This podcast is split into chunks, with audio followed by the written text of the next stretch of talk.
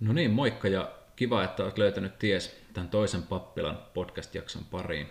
Me kattelin tuossa kävijätilastoja ja huomasin, että eka jakso on käyty kuuntelemassa aika mukavasti.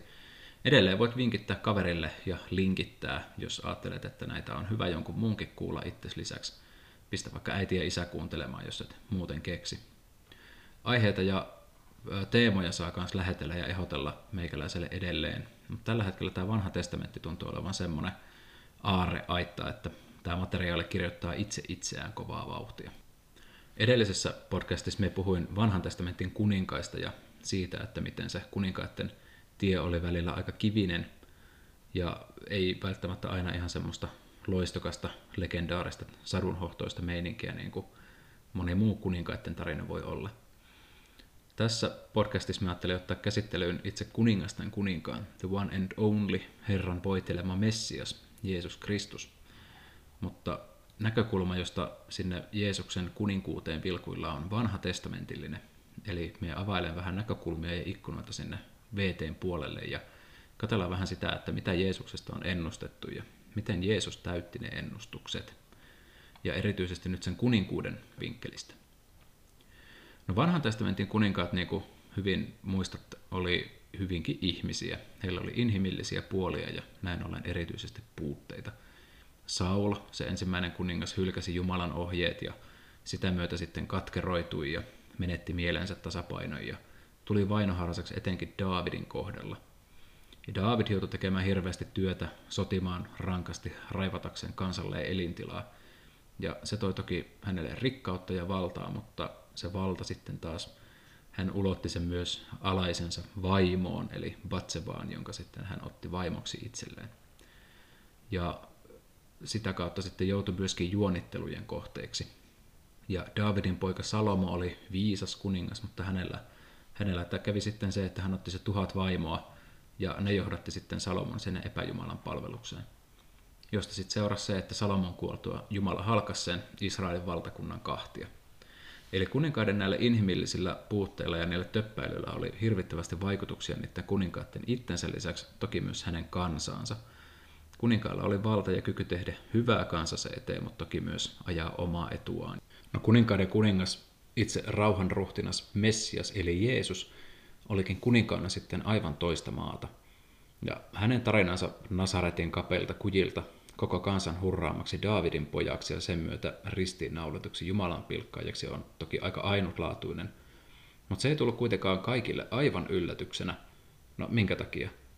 Sen takia, että tosi moni Jeesuksen elämän vaiheesta on väläytelty ja kirjoitettu jo vanhan testamentin puolella profeettojen välityksellä.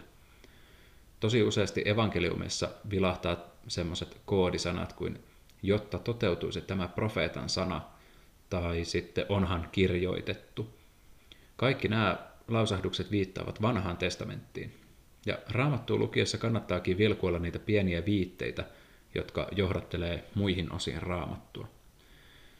Merkillistä sinänsä nämä profeettojen sanat on nuoremmillaankin useita satoja vuosia vanhoja, eli Jumala ei ollut antanut profeettojen tulla kansansa keskuuteen useampaa sataa vuoteen, melkein 400 vuoteen.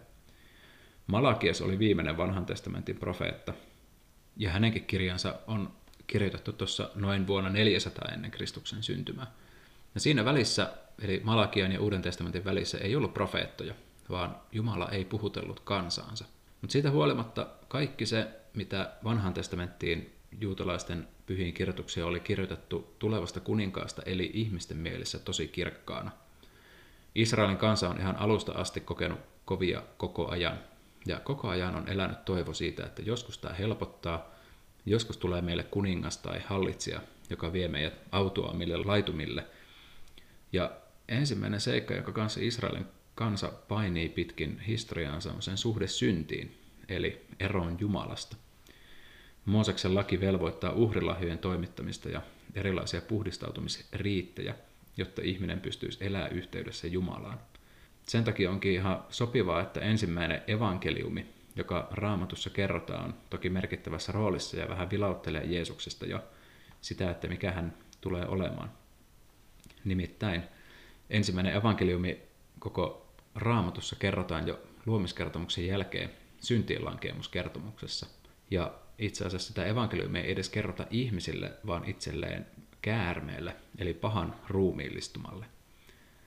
Kun käärme oli johdattanut Aatamia Eevan syntiin lankemukseen, niin Jumala lukee siinä paikalla olevalle kolmikolle, Aatamille, Eevalle ja käärmeelle vähän madonlukuja kohdassa ensimmäinen Mooseksen kirja luvusta kolme.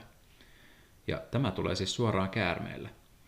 Koska tämän teit olet kirottu, toisin kuin muut eläimet, karja ja pedot, sinun on madeltava vatsallasi ja syötävä maantomua niin kauan kuin elät. Ja minä panen vihan sinun ja naisen välille, ja sinun sukusi ja hänen sukunsa välille. Ihminen on iskevä sinun pääsi murskaksi, ja sinä olet iskevä häntä kantapäähän. Eli naisen suvusta nousee vihanpito kaikkea pahaa vastaan, semmoista vastaan, joka erottaa meitä Jumalasta. Naisen suvusta nousee joku, joka murskaa pahan pään jalkansa alle. Lohduttava sana semmoiselle kansalle, joka on jatkuvasti painii sen synnin ja puhdistautumisen kanssa. Jonain päivänä ei tarvitse enää. Toki tässäkin piilee lupaus siitä, että taistelu ei ole ihan tuskaton eikä yksioikoinen, vaan että se tulee pitämään sisällään sen, että tätä pään murskaajaa tullaan puremaan kantapäähän. Mutta siitä alkaa ihan tuosta luomiskertomuksen ja syntiinlankemuksen jälkeen alkaa semmoinen odottamisen aika, joka itse asiassa täyttyy vasta sitten, kun Jeesus alkaa oman työnsä ja päättyy sitten siihen, että hän siirtyy taivaisen isänsä pariin. No minkä takia me sanon ihmismuodossa? No sen takia, että Raamattu kertoo meille hyvinkin selkeästi, että Jeesus on ollut jo mukana maailman luomisessa. Meidän kolminaisuusoppi, mitä meidän kirkko noudattaa, eli on isä, poika ja pyhä henki, on meille opetettua ja koeteltua oppia, mutta sitä kolminaisuusoppia ei suinkaan ole vielä oltu muodostettu, kun raamattua on kirjoitettu. Mutta sieltä se on kuitenkin luettavissa. Se, että Jumalan poika on ollut osallisena luomistyössä, käy ilmi seuraavista kohdista. Esimerkiksi Uuden testamentin puolella Paavalle kirjoittaa kolossalaiskirjeessä seuraavalla tavalla. Hän on näkymättömän Jumalan kuva, esikoinen, ennen koko luomakuntaa syntynyt. Hänen välityksellään luotiin kaikki, kaikki mitä taivaissa ja maan päällä on, näkyvä ja näkymätön, valtaistuimet, herruudet, kaikki vallat ja voimat. Kaikki on luotu hänen kauttaan ja häntä varten. Hän on ollut olemassa ennen kaikkea muuta, ja hän pitää kaiken koossa. Hän on myös ruumiin pää, ja ruumis on seurakunta. Hän on alku, hän nousi esikoisena kuolleista, jotta hän olisi kaikessa ensimmäinen. No minkä perusteella Paavali pystyy tuommoista kirjoittelemaan? No tietenkin vanhan testamentin perusteella. Sen perusteella, mitä vanha testamentti kertoo tämmöisestä ihmeellisestä Jumalan pojasta, esikoisesta, jossa sitten erityisesti alkukristityt näki, että Jeesuksessa kaikki tämä toteutui. Erityisesti sananlaskuissa on tämmöinen kohta luvussa kahdeksan. Minut Herra loi ennen kaikkea muuta, luomisensa esikoisena, ennen taivasta ja maata. Iän kaikkisuudesta minä sain alkuni, kaiken alussa ennen kuin maata oli. Kun synnyin, ei syvyyksiä vielä ollut, ei lähteitä tuomaan niiden vettä. Ennen kuin vuoret pantiin sijalleen, ennen kuin oli kukkuloita minä synnyin. Ennen kuin hän teki maat ja mannut, ennen kuin oli hiekan jyvääkään. Olin läsnä, kun hän pani taivaat paikoilleen ja asetti maan piirin syvyyksien ylle kun hän korkeuksessa teki taivaan pilvet ja sai syvyyden lähteet kumpuamaan. Kun hän pani merelle rajat, loi rannat patoamaan sen vedet, ja kun hän lujitti maan perustukset. Jo silloin minä, esikoinen, olin hänen vierellään, hänen ilonaan päivät pitkät, kaiken aikaa leikkimässä hänen edessään. Maan kiekko oli leikkikalunani, ilonani olivat ihmislapset. No, tässä siis vähän Jeesuksesta semmoista aika, aika syvää, syvää tulkintaa, että kuka hän oikein mahtaa olla. Mutta tässäkin on vielä vähän semmoista tulkinnan varaa jonkun verran. Ja paljon semmoista, semmoista, mikä ei välttämättä sitä kuninkuutta juuri alleviivaa. Onneksi kuitenkin meillä on järjestyksen ja suunnitelmallisuuden Jumala. Hän ei nimittäin jätä ollenkaan arvailujen varaan sitä, että minkälainen kuningas ja mistä hän tulee, vaan hän antaa meille hyvinkin selvät suuntaviivat siihen – profeettojen avulla. Ja ei pelkästään sitä, että mikä kuningas, vaan alkaa tulla tietoa, että missä ja milloin. Jumala lupaa nimittäin kuningas Daavidille profeetta Naatanin välityksellä seuraavan asian toisessa Samuelin kirjassa. Minä Herra ilmoitan sinulle, että minä rakennan sinulle kuningashuoneen. Kun päiväsi ovat päättyneet ja sinä lepäät isiesi luona, minä asetan hallitsemaan sinusta polveutuvan suvun ja vakiinnutan sen kuninkuuden. Poikasi rakentaa nimelleni temppelin, ja minä pidän hänelle kuninkaallisen valtaistuimensa vahvana ikiaikoihin asti. Minä olen oleva hänelle isä, ja hän on oleva minulle poika. Ja jos hän tekee väärin, kuritan häntä niin kuin ihmiset lapsiaan. Mutta minä pysyn uskollisena, enkä hylkää häntä, niin kuin hylkäsin Saulin, jonka siirsin pois sinun tieltäsi.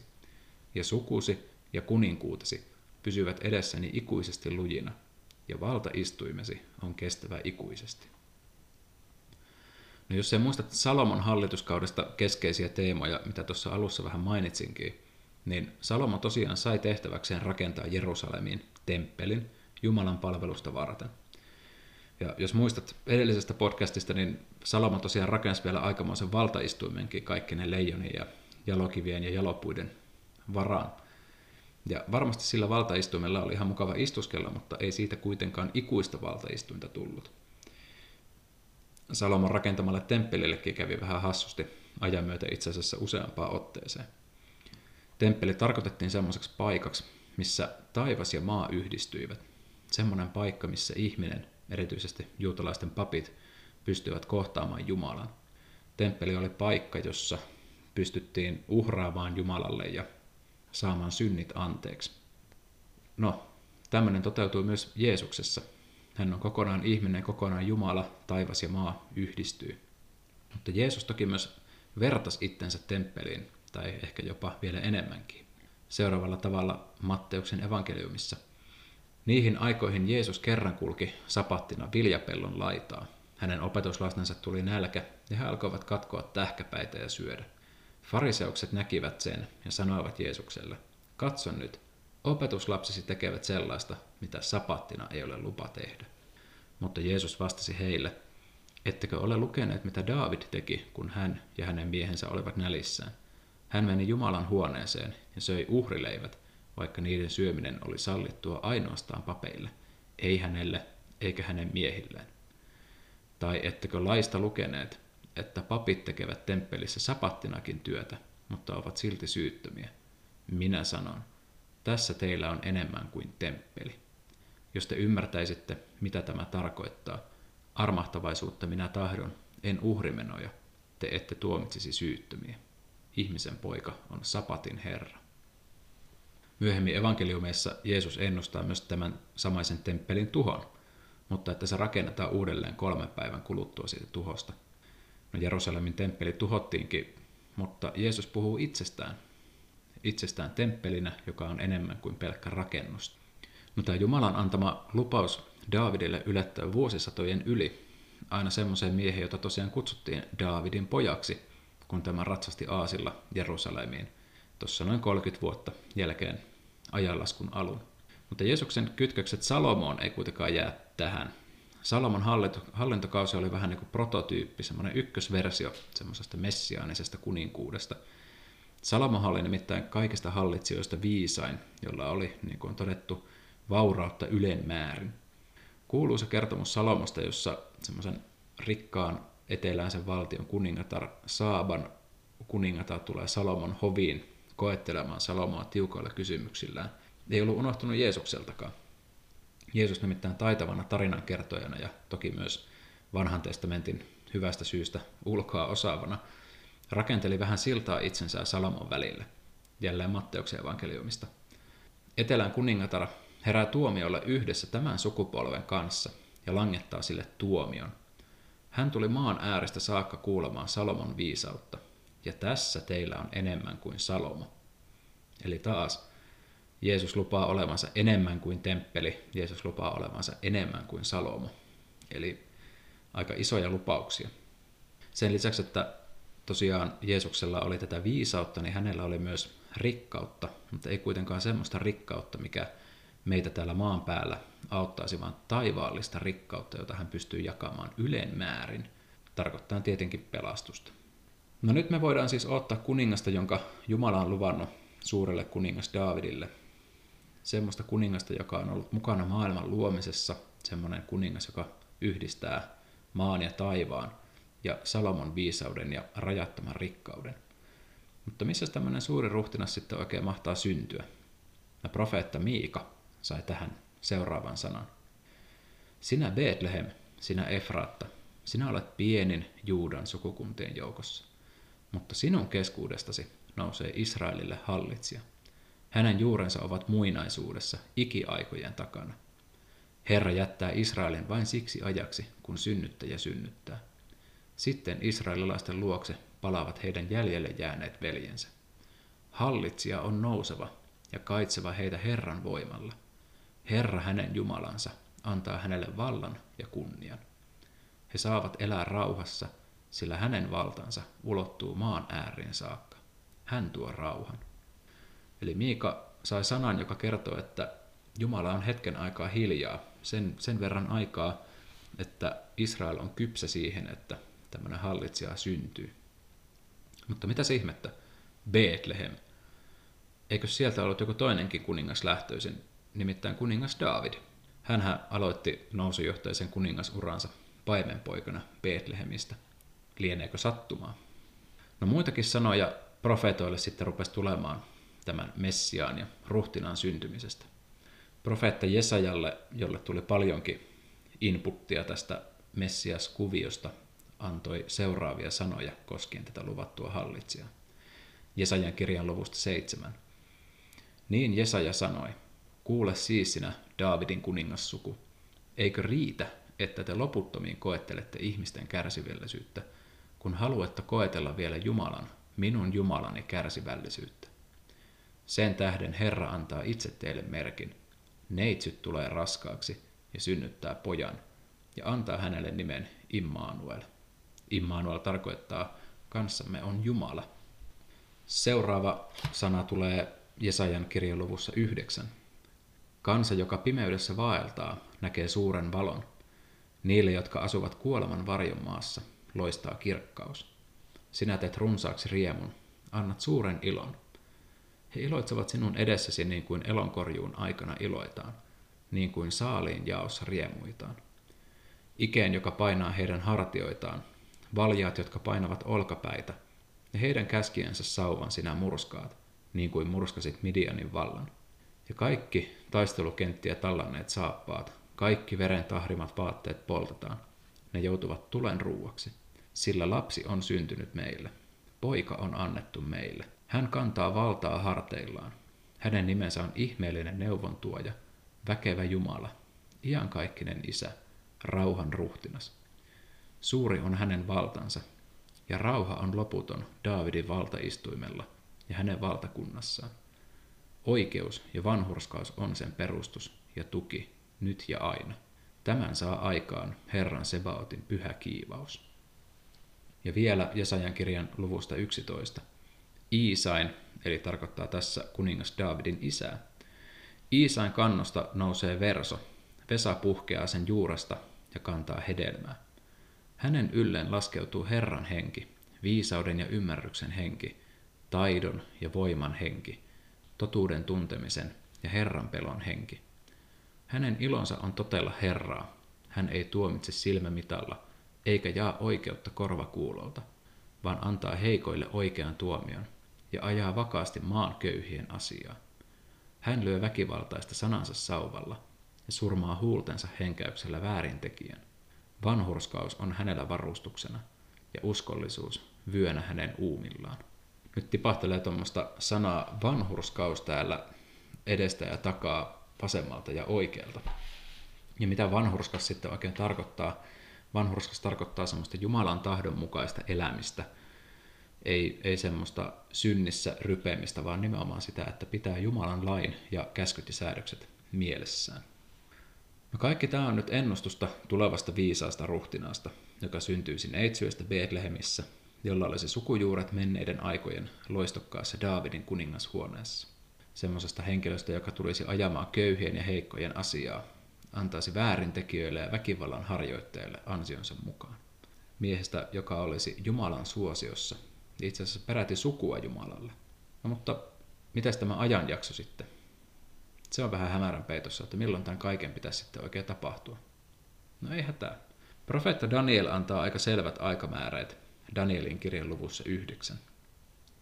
Ja ilta uhrin aikaan, minun vielä rukoillessani, saapui luokseni nopeasti lentäen se mies, Gabriel, jonka jo aikaisemmin oli nähnyt, näyssä nähnyt. Hän neuvoi minua ja sanoi, Daniel, nyt olen tullut ohjaamaan ymmärrystäsi oikeaan. Heti kun aloit rukoilla, lähti liikkeelle sana, ja minä tulin kertomaan sen sinulle, sillä Jumala rakastaa sinua. Kuuntele siis tarkoin tätä sanaa, niin ymmärrät näkysi. 70 vuosiviikkoa on määrätty kansallasi ja pyhälle kaupungillesi. Sitten jumalattomuus päättyy, synnistä tulee loppu, pahat teot sovitetaan, ikuinen oikeudenmukaisuus saatetaan voimaan, näky ja profeetia sinetillä vahvistetaan ja kaikkein pyhin voidellaan. Sinun tulee tietää ja ymmärtää. Siitä ajasta, jolloin se sana lähti liikkeelle Jerusalemin entiselleen palauttamista ja rakentamista koskevan sanan lausumisesta, on voidellun hallitsijan tuloon seitsemän vuosiviikkoa ja 62 vuosiviikkoa rakennetaan kaupunkia ennalleen, toreineen ja vallihautoineen. Mutta vaikeat ajat tulevat, ja 62 vuosiviikon kuluttua raivataan voideltu tieltä, eikä kansalla ole enää toista. No yksi vuosiviikko on yhtä kuin seitsemän vuotta, eli 70 vuosiviikkoa, jotka tässä kohdassa mainitaan, tekee yhteensä 490 vuotta. Eli tässä enkeli Gabriel kertoo Danielille, että siitä ajasta, kun sana Jerusalemin uudelleen rakentamisesta on laitettu liikkeelle pakkosiirtolaisuuden jäljiltä, siitä ajasta 490 vuotta myöhemmin tulisi tämmöinen voideltu hallitsija Jerusalemiin. No, Jerusalemia alettiin rakentaa tuossa 458 ennen ajanlaskun alkua.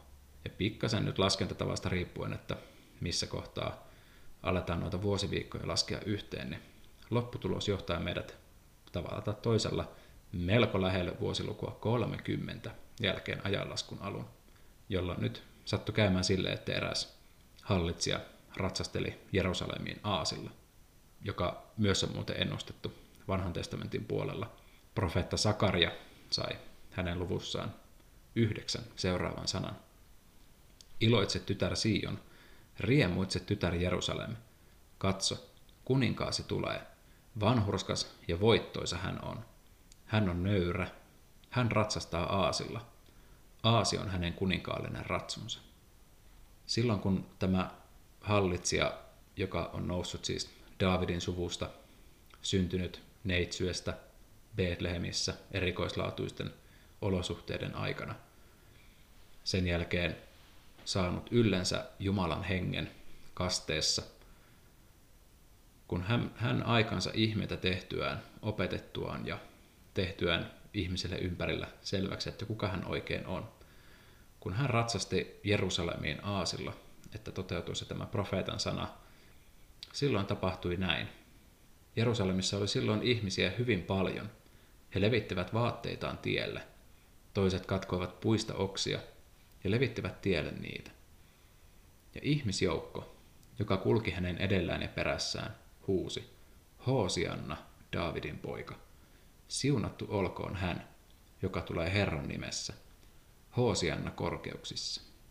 Hoosianna, joka tarkoittaa oi auta tai Herra pelasta. Sitä huudettiin kuninkaille semmoisena kunnia- ja ylistyshuutona vanhan testamentin aikaa. Löytyy psalmeista. Jeesus otettiin siis Jerusalemin pääsiäisjuhlille vastaan odotettuna, ennustettuna kuninkaana. Semmoisena väkevänä profeettana, joka palauttaisi Israelin kansan vähintään Daavidin hallituskauden aikaiseen kunniaan.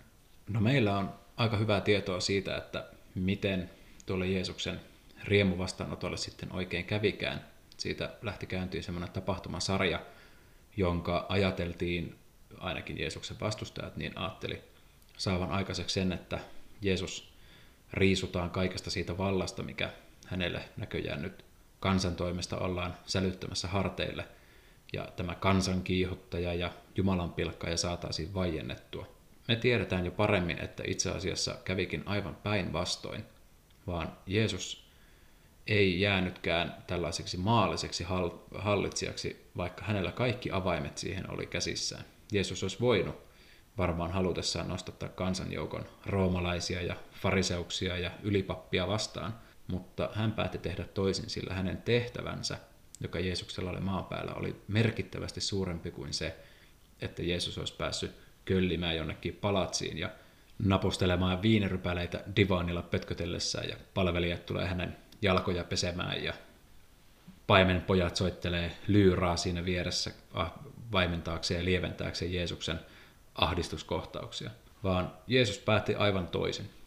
Ja sen tähden, että Jeesus päätti toisin, hän olisi voinut vielä paeta. Hän, aivan mahdollista olisi varmaan ollut se, että Jeesus olisi nostanut kytkintä viimeistään siinä kohtaa, kun opetuslapset nukkuu siellä puutarhassa ja Jeesus rukoilee, että ota pois tämä malja minulta hetkeä ennen hänen vangitsemistaan. Jeesus olisi voinut nostaa kytkintä ja lähteä takaisin maaseudulle sinne Galileaan ja olla nobodyna siellä. Tai sitten hän olisi ehkä voinut nostattaa ne kansanjoukot tosiaan näitä vangitsijoita vastaan. Mutta jos hän olisi tehnyt näin, niin merkittävä osa Jeesusta koskevista profetioista ja Messiasta koskevista profetioista olisi jäänyt aivan täysin toteutumatta. Ja itse asiassa tämä jakso, mitä sä oot nyt kuunnellut, on keskittynyt tosiaan siihen Jeesusta odottaviin profetioihin, semmoisiin profetioihin, mitä on kirjoitettu siinä, sillä mielellä, että jonakin päivänä meille tulee tämmöinen kuningas, joka täyttää kaikki nämä kriteerit, mitä on, on Jumala luvannut kansalleen. Mutta seuraavassa jaksossa aion käsitellä sitä, että kuinka hyvin Jeesus tunsi ne itseään koskevat kirjoitukset ja mitä kaikkea hänen täytyy ottaa huomioon saadakseen ne viimeiset silaukset, se piste iin päälle, poikkipuu ristinpuuhun, jos näin voidaan sanoa, että se hänen viestinsä ja hänen tehtävänsä ja hänen merkityksensä ei jäisi hänen seuraajiltaan huomaamatta. Nimittäin erityisesti kun katsoo evankeliumeja, joissa Jeesuksen elämä on kirjoitettuna auki, niin niissä kaikissa on yhteistä se, että ne keskittyy niihin Jeesuksen viimeisiin päiviin aivan merkittävällä tarkkuudella. Pientä hajontaa niissä on, kuka painottaa mitäkin, mutta sitä, sitä ei voi kiistää, etteikö se kerronta evankeliumeissa, joka koskee pääsiäisen tapahtumia, viimeistä ehtoollista, vangitsemista, ristiinnaulitsemista, kaikkea sitä, ne, nämä kaikki on niin yhteneväisiä ja niin yksityiskohtaisia, että se merkitys, mikä pääsiäisellä ja hänen kärsimyksellään ja alennuksellaan, kuolemallaan ja loppujen lopuksi ylösnousemuksellaan, sitä ei voi kiistää. Se on aivan, aivan merkittävää. Ja kaikki se, mitä Jeesukselle tapahtui, on kirjoitettu ennalta. Vanhan testamentin psalmeissa, profeettojen kirjallisuudessa, kaikessa niissä – on aika selkeästi kerrottu sitä, mitä kaikkea Jeesukselle tapahtui. Ja kaiken sen täytyy tapahtua, jotta kävisi toteen se profeetan sana, että näin, näin Messialle tulee käymään. Siitä, miten paljon Jeesusta kuumotti ja kuinka paljon hän opetuslapsia joutui siinä matkan varrella vähän toppuuttelemaan, koska totta kai heillä oli myös varmaan jossain vaiheessa hyvinkin selvää se, että, että nyt tässä on poikkeuksellinen opettaja, jota me seurataan – ja ehkä hekin tunsi nämä vanhat kirjoitukset ja profetiat siitä, että tulee tämmöinen suuri kuningas ja Daavidin suvusta nousee tämmöinen, tämmöinen erikoislaatuinen mies. Heillä, heillä oli myös ihan isot odotukset siitä, että mitä, mikä heitä odottaisi. Ja sitäkin on varmasti joutunut Jeesus käsittelemään monta kertaa opetuslasten kanssa, että nyt, nyt jätkät, tämä ei nyt ole varmaan ihan sitä, mitä te oikein odotatte. Mutta kaikkea tohon me tullaan menemään sitten seuraavassa jaksossa, joka pärähtää ensi viikolla ulos, ja se onkin osuvasti hiljaiselle viikolle. Eli seuraava jakso tulee käsittelemään hyvinkin detailisti sitä, että mitä kaikkea Jeesuksen pääsiäinen oikein tarkoitti, mitä kaikkia juttuja vanha testamentti osasi kertoa etukäteen, mitä Jeesukselle kävisi, ja kuinka hyvin Jeesus tavallaan tiesi ne kirjoitukset, miten hän puhui itsestään aina kun kyseltiin hänen valtuuksiaan tai sitä, että kuka hän oikein todellisuudessa on. Kaikkeen siihen otetaan vähän ensi viikolla näppituntumaa. Ihan uskomattoman siistiä, että jaksoit kuunnella tänne asti. Toivottavasti sait tästä podcastista jotain uutta. Jos et saanut jotain uutta, niin toivottavasti joku, joku vanha, vanha sai jotain vahvistusta tai ainakin jotain virkistystä mielelle. Ja seuraavalla viikolla tosiaan pärähtää seuraava jakso. Siihen saakka pistä meikäläiselle tulemaan viestiä tai kommenttia tai pistä jakoon tätä, jos tämä oli sun mielestä jakamisen arvosta kampetta, tai sitten jos ei, niin tuu ensi viikolla uudestaan kuuntelemaan, että olisiko taso noussut. Me haluan toivottaa sinulle erittäin rauhallista Jumalan siunaamaa ja levollista hiljaisen viikon odotusta ja sitä kautta sitten pääsiäisen koittamista. Se on moro!